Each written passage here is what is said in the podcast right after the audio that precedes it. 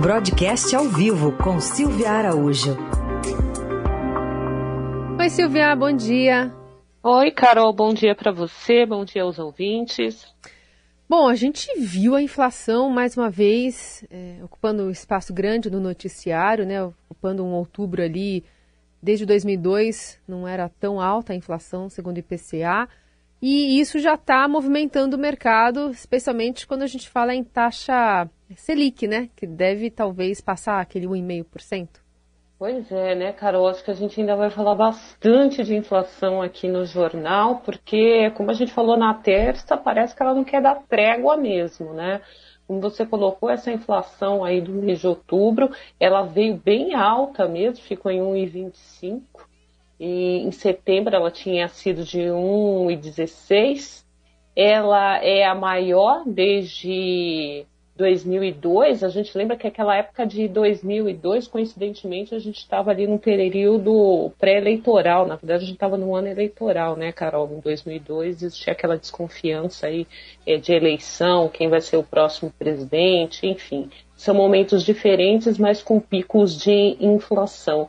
E não é só aqui, viu, Carol? A inflação, ela tá no mundo, tá espalhada pelo mundo todo como você bem colocou, se para outubro aqui no Brasil ela foi a maior desde 2002, nos Estados Unidos, por exemplo, a inflação também divulgada ontem, os preços ao consumidor, ela foi maior em 31 anos, Carol. Não. Olha isso. E isso acende aí um, um alerta para a política monetária dos bancos centrais no mundo, né? Hum. Aqui no Brasil, como você falou, aquele 1,5 é, que o Banco Central endereçou na última reunião do Copom, que repetiria uma dose de alta de juros de 1,5 ponto na reunião de dezembro, isso já virou piso. Então, as expectativas agora elas estão aumentando para uma alta de dois pontos percentuais na reunião do Copom de dezembro, a última reunião do ano,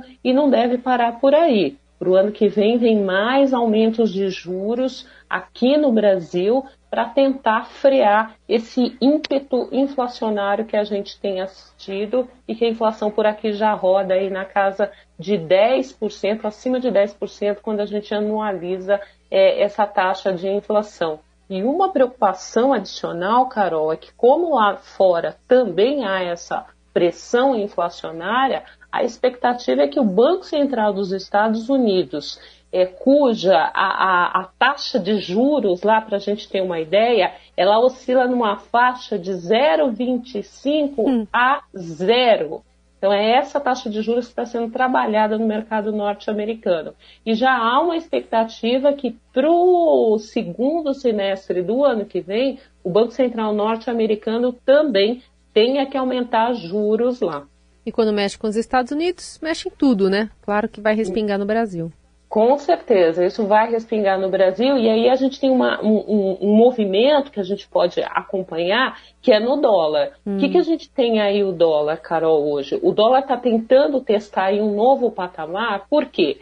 Quando você tem uma expectativa de um juro muito mais alto aqui no Brasil, o investidor estrangeiro que vem investir aqui para arbitrar rentabilidade, ele está olhando para o Brasil e fala: olha, tem uma expectativa de ter uma taxa ali de 10% de juros no Brasil. Então eu vou investir em, em alguma coisa que me traga essa rentabilidade de 10% nos juros. Só que ele tem que levar em consideração aí na conta dele o risco Brasil, entre outras coisas, né? Risco fiscal, que está tudo embutido. Uhum. Mas quando ele olha para uma taxa de juros tão gorda, né? A gente pode dizer assim, 11%, é uma taxa de juro muito expressiva quando a gente fala que lá nos Estados Unidos a taxa é zero, né? Sim. Então aí ele olha para o Brasil e fala, opa, é interessante eu vir investir no Brasil em portfólio, em, em ativos. Isso não é aquele investimento produtivo, que é aquele investimento, todos os investimentos são bons, mas é legal aquele investimento de longo prazo aqui dentro, aquele investimento produtivo. Aí, quando há uma expectativa de alta de juros nos Estados Unidos, ele vai pensar duas vezes: opa, tudo bem que eu ainda ganho no diferencial de juros no Brasil, mas entre investir num título do Tesouro americano, cuja garantia é total, e investir num título brasileiro, adivinha aonde ele vai investir, Carol? É, onde vai amarrar o burro, né?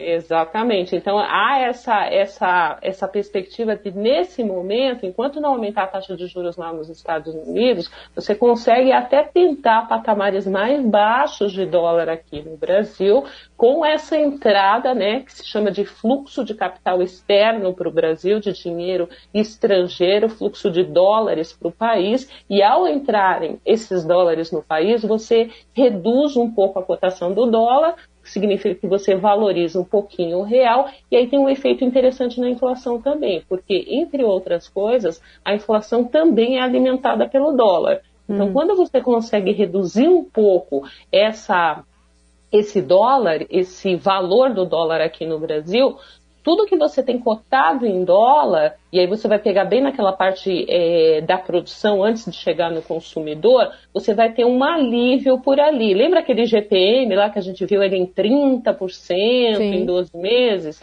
Então aquele GPM ele carrega muitas componentes em dólar. Então se o dólar arrefece, você arrefece ali nesses indicadores de atacado e você tem uma transmissão menor para os indicadores de varejo, que é esse indicador que o, que o Banco Central persegue tanto, né, via meta, que é o IPCA, que é o indicador oficial de varejo que a gente tem no Brasil. Toda essa conexão explicada aqui no detalhe pela Silvia Araújo, broadcast ao vivo. Ela volta na semana que vem aqui pra gente. Obrigada, viu, Silvia?